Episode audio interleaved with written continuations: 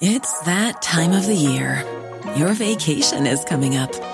You can already hear the beach waves, feel the warm breeze, relax, and think about work. You really, really want it all to work out while you're away. Monday.com gives you and the team that peace of mind. When all work is on one platform and everyone's in sync, things just flow. Wherever you are, tap the banner to go to Monday.com.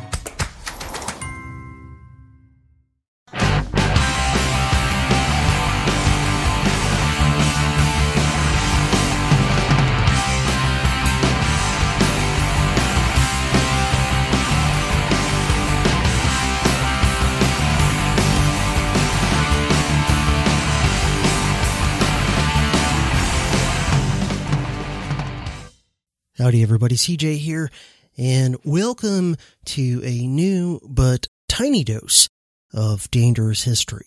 So, I've been working on a bunch of things and dealing with a bunch of stuff in various meanings of that phrase, behind the scenes. And so, as a result, I haven't been putting out a ton of new DHP material lately, but I wanted to put together something on the shorter end without a huge amount of research and preparation, but something that's been kind of rattling around in my head for quite a while, for at least a few years in various forms. And that is something I don't think I've really done a whole lot of over the course of the DHP's existence, which is now almost 9 years. And that is alternative or alternate or counterfactual history. What if you change one variable? Can you argue convincingly in favor of a kind of butterfly effect, a series of ripples that would drastically alter the course of history? And as most of you probably know, if you've been listening to this podcast for any length of time, you know that one of my big projects for several years now has been my ongoing Woodrow Wilson series. And I've thought about various ways of how could you maybe change one variable and save the U.S. and the world from at least the worst of what Woodrow Wilson did in terms of damaging the world. And of course, most of the worst things that Woodrow Wilson did in terms of damaging the world have to do with his decision to get the U.S. into World War I, to intervene in World War I on the side of Britain and France, and then how he chose to handle that war, both in terms of domestic mobilization and all of the unprecedented taking over of the economy by the government and encroachments on civil liberties and all that stuff, but also in terms of how he handled the war itself, his actions towards Russia, which unwittingly kind of paved the way for the Bolsheviks to win over the provisional government in the aftermath of the Tsar's overthrow. And also, of course, the ways that Wilson handled the Versailles Peace Conference and the treaty that came out of it, which allowed the victorious Allies to treat Germany so unfairly that it made World War II, in my opinion, and the opinion of many other people with fancier credentials than me, it made World War II virtually inevitable, and thus, in turn, led to the Cold War and, a whole bunch of other bad things. So this episode is going to be kind of a butterfly effect idea of alternate history. Can you change one variable and save America and the world, at least from the worst aspects of what we got with Woodrow Wilson as president? And I'm calling this a DHP microdose, meaning I'm going to try to get it under a half hour. So I've done fun-sized DHP before. I've done a few of those, and I'm sure I'll probably do more in the future. And fun-sized DHP, in my mind, is somewhere between 30 and 60 minutes. And so what I'm here calling a DHP microdose, in my mind, is a DHP episode that is under a half hour, that's even shorter than a fun-sized DHP episode. So anyway, the counterfactual that I'm going to sketch out here is one that's been rattling around in my head probably at least since I did the Woodrow Wilson episode on the 1912 election, which was a while back. And off the top of my head, I'm recording this with very little in the way of notes or preparation. And off the top of my head, I don't remember what DHP episode number or Woodrow Wilson part the one on the 1912 election was. I'll try to remember to link to it in the show notes for this episode later in post-production. So basically, what I'm looking at is, out of the guys who in 1912 had a realistic shot at potentially winning the presidency, what's the minimum amount of alteration I could do to what really happened in the real historic timeline that would cause somebody else, rather than Woodrow Wilson, to be elected president in 1912, and thus somebody else to be president when World War I happened, and how to make sure that that's somebody else who, again, in my mind, would need to be a plausible candidate that potentially could have won, and also one that I could get into the White House with minimal alterations to what actually happened in history. And then the last criteria that I'm looking for here is somebody that I believe I could trust to be solid on the question of the U.S. intervening in World War I, and to be solid in the negative. Somebody who I believe would have stood his ground against America intervening in World War I come hell or high water. So, out of the candidates for president in 1912, the one that I think is the most trustworthy to have kept the U.S. out of World War I had he been president is the Socialist Party candidate Eugene Debs. Eugene Debs gave a radical anti-war speech in 1917 that he knew would land him in federal prison, and did. That's how committed he was to opposing American involvement in World War I.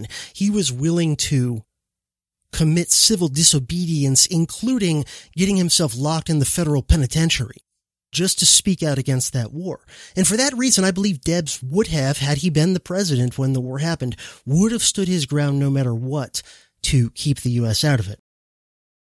But of course, Eugene Debs was the Socialist Party's candidate.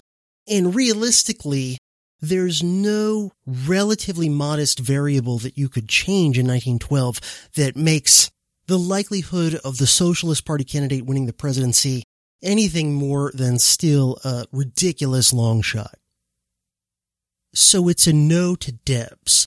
And then on the Republican side, of course, you had the two frontrunners, Teddy Roosevelt and William Howard Taft, of course.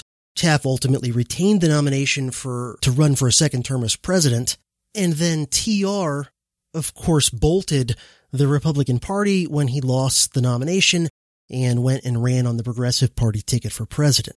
Now, TR, of course, is a no-no, because TR is even more of a war hawk than Wilson.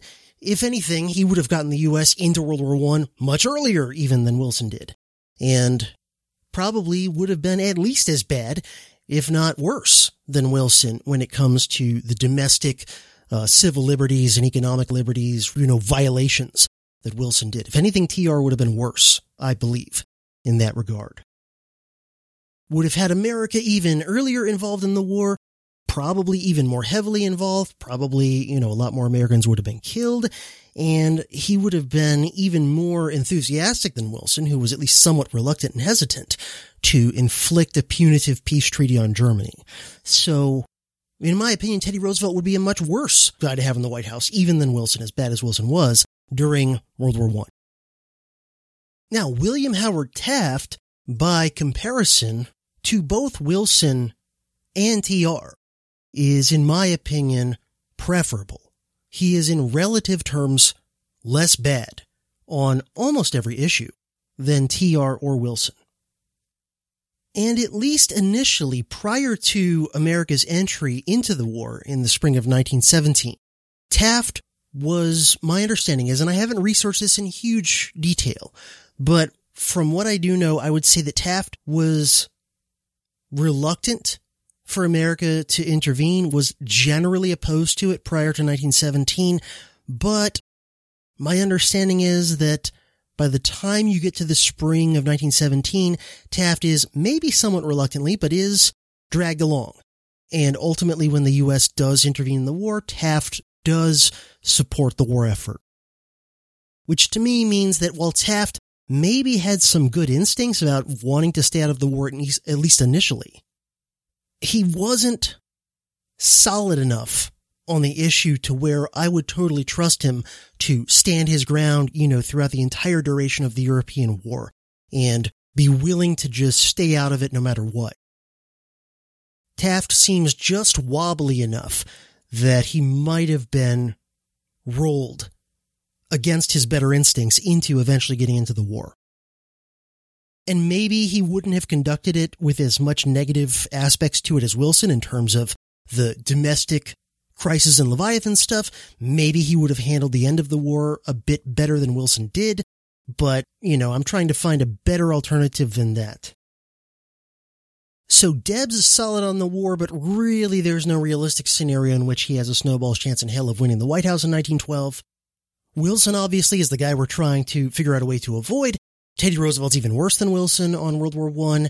And Taft is, you know, better, but not totally solid and trustworthy. But there is one major party contender for the presidency in 1912 who very plausibly could have won if you just change one variable, and who was very solid on staying out of the war, and who stuck to his guns on that stance even once the U.S. got into the war and paid a political price for it. And that guy is James Beauchamp Clark of Missouri, generally referred to as Champ Clark. Champ Clark was a Democratic Party congressman from Missouri who was Speaker of the House from 1911 until 1919, so from shortly before Wilson was elected president until near the end of his presidency, for nearly a decade, Champ Clark was Speaker of the House. And Champ Clark was a so-called populist Democrat rather than a progressive one. And for the sake of time, to keep this a microdose, I'm not going to go into populism versus progressivism here. I've done it in a few different previous episodes of the DHP. But in my opinion, if you're somebody who is kind of libertarian-ish of some sort and generally anti-war, anti-intervention in foreign policy, the populists, while certainly not, you know, doctrinaire Rothbardians, are in relative terms preferable on most issues to the progressives, particularly on foreign policy. And Champ Clark was a pretty staunch anti-interventionist and was against America getting involved in World War I. Now, we still might have gotten some of the bad domestic programs of Woodrow Wilson under a President Clark, but I don't believe the U.S. would have gotten into World War I, and even some of the things we might have gotten under Clark that we got under Wilson in real life, I think that the Clark version might have been a bit less bad, at least. So, for example, as a populist, Clark would have supported some version of a federal income tax. Maybe would have differed with Woodrow Wilson on some of the details of it, but in general was in agreement with Wilson there. So not a giant difference. I don't know a ton about Clark, to be honest with you. There's not, I think there's like a memoir that he wrote that's out there that exists, but I haven't read it. And other than that, I don't know if there are any like just biographies of him or whatever. I've never seen such a thing. But he did oppose the Federal Reserve Act because he thought it was too favorable to the big New York banks. So my understanding is that, like most populists, he would have supported some sort of a national bank-type institution being created, but at least he would have tried to get it structured so that, like, J.P. Morgan and the Warburgs and Brown Brothers and those sorts of characters, you know, and Kuhn Loeb and company wouldn't have controlled it, at least initially, right off the bat. Now, you know, probably those sorts of people, no matter what kind of central bank you create, probably eventually they're going to regulatory capture it, right? But a central bank created by Champ Clark would have probably been at least marginally better in some ways to what we got in reality under Wilson. But again, Champ Clark was very solid on wanting to stay out of World War I, and in my mind, that is by far the most important issue of the time period when I'm looking at politics.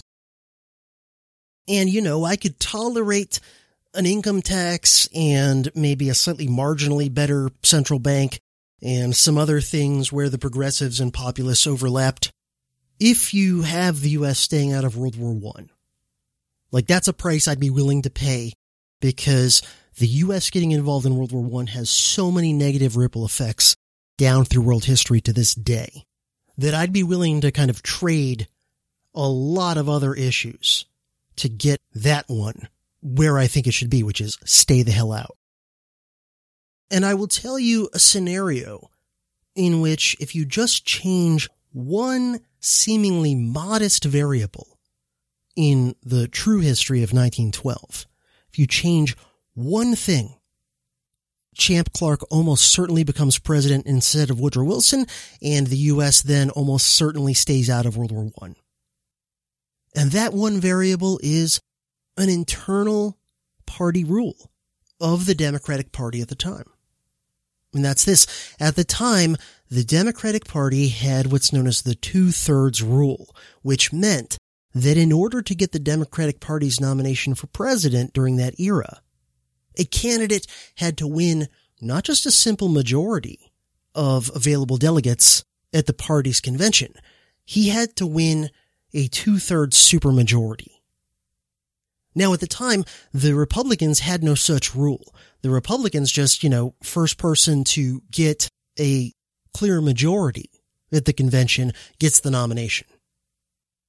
Now, the argument that was often given in favor of the Democratic Party having the two-thirds rule was that it ensured that the party's nominee was, had a very unified party behind him. But in reality, what it often meant was that the establishment could maneuver a candidate they favored that was sort of like a dark horse compromise candidate, could maneuver such a person onto the nomination instead of a person that the establishment didn't like, who maybe was able to get a simple majority of delegates, but was not able to get the two-thirds because enough of the kind of establishment types of the era wouldn't support a non-establishment approved candidate. So, if you just change one variable, just get rid of the Democratic Party's two-thirds rule in 1912, and guess what happens? Well, if you get rid of the two-thirds rule and only require a simple majority for the Democratic nomination, then Champ Clark gets it. Champ Clark was ahead of Wilson on a bunch of the first ballots. And in fact, on the ninth ballot at the convention, Champ Clark won a majority of the delegates. Had the two-thirds rule not existed, he would have then been the nominee, and he probably would have won the presidency because the Republican vote was split that year between TR and Taft. So odds are probably whoever the Democrats nominated has better than 50% odds of winning the election just in general. So get rid of the two-thirds rule. Clark gets the nomination on the ninth ballot. He's the Democrats' candidate for president in 1912. He gets elected. He keeps America out of World War I, and at least the worst aspects of Woodrow Wilson we are saved from. Instead, what happened in practice was, since Clark didn't get two-thirds, they just kept, holding more and more ballots, and eventually some of the Tammany Hall-type Democrats began to back Champ Clark, and that actually ended up being the kiss of death for him, because once that happened, then William Jennings Bryan, who had been neutral up until that point in the convention, decided to throw his support behind Woodrow Wilson, and Bryan, was a populist Democrat. His natural inclination probably would have been more toward Champ Clark, but he kind of felt like Clark was betraying populism a little bit by, getting the support of the more kind of conservative, anti-reform type of Democrats. And so when Clark got the support of Tammany Hall, Bryan jumped off the neutral fence, backed Wilson, and that ultimately got Wilson, who up until that point had been pretty much, I think, beaten by Clark on every ballot. But Wilson started to gain steam after the William Jennings Bryan endorsement. And so on the 30th ballot, Wilson would pull ahead of Clark in delegates for the first time, still not at 2/3, but then on the 46th ballot, Wilson would exceed 2/3 of the delegate votes, and that would get him the nomination, and the rest, of course, is history. So there's a clear example of an alternate history butterfly effect that to me is very plausible. Change one thing. No 2/3 rule for the Democrats' nomination. Champ Clark gets the nomination fairly early in the convention. Champ Clark probably wins the presidency. Champ Clark, all the evidence is, keeps America out of World War I. The world is saved from at least the worst aspects of Woodrow Wilson's horrific legacy. So I hope you found this interesting. It's something a little different. It's, obviously one of the shortest, if not the shortest DHP episodes I've ever done. And so if you like this sort of shorter episode without as much prep and research and all that put into it, and or if you like this idea of running through an alternate history scenario and this idea of, trying to save the world via a butterfly effect by changing one variable in the historical story, let me know. I'd be open to potentially doing some more episodes like this down the road. But for now, I got a lot of stuff to get back to work on. And I've also been under the weather a bit lately. I don't know if you can hear it in my voice or not on the recording, but yeah, I've been battling a annoying little cold for the past several days in addition to everything else that I'm dealing with. So anyway, I hope you appreciate this concise little episode. And as always, I hope you'll consider becoming a supporter of my work on the Dangerous History Podcast if you're not already a supporter. And if you are a supporter, I hope you'll consider increasing your level of contribution in order to get more bonuses and perks and benefits. Among other things, we've been having some really good discussions with the book club lately. And for $50 a month on either Patreon or SubscribeStar, you'll get a whole bunch of perks and bonuses of the lower levels of support, but you'll also get access to the DHP book club, which usually meets monthly. Every now and then I'll take a month off so that we can read kind of a longer or denser book than usual. And, everybody, including myself, still has time to really, read it properly. But most of the time it's every month, and we typically alternate between fiction and nonfiction books from month to month.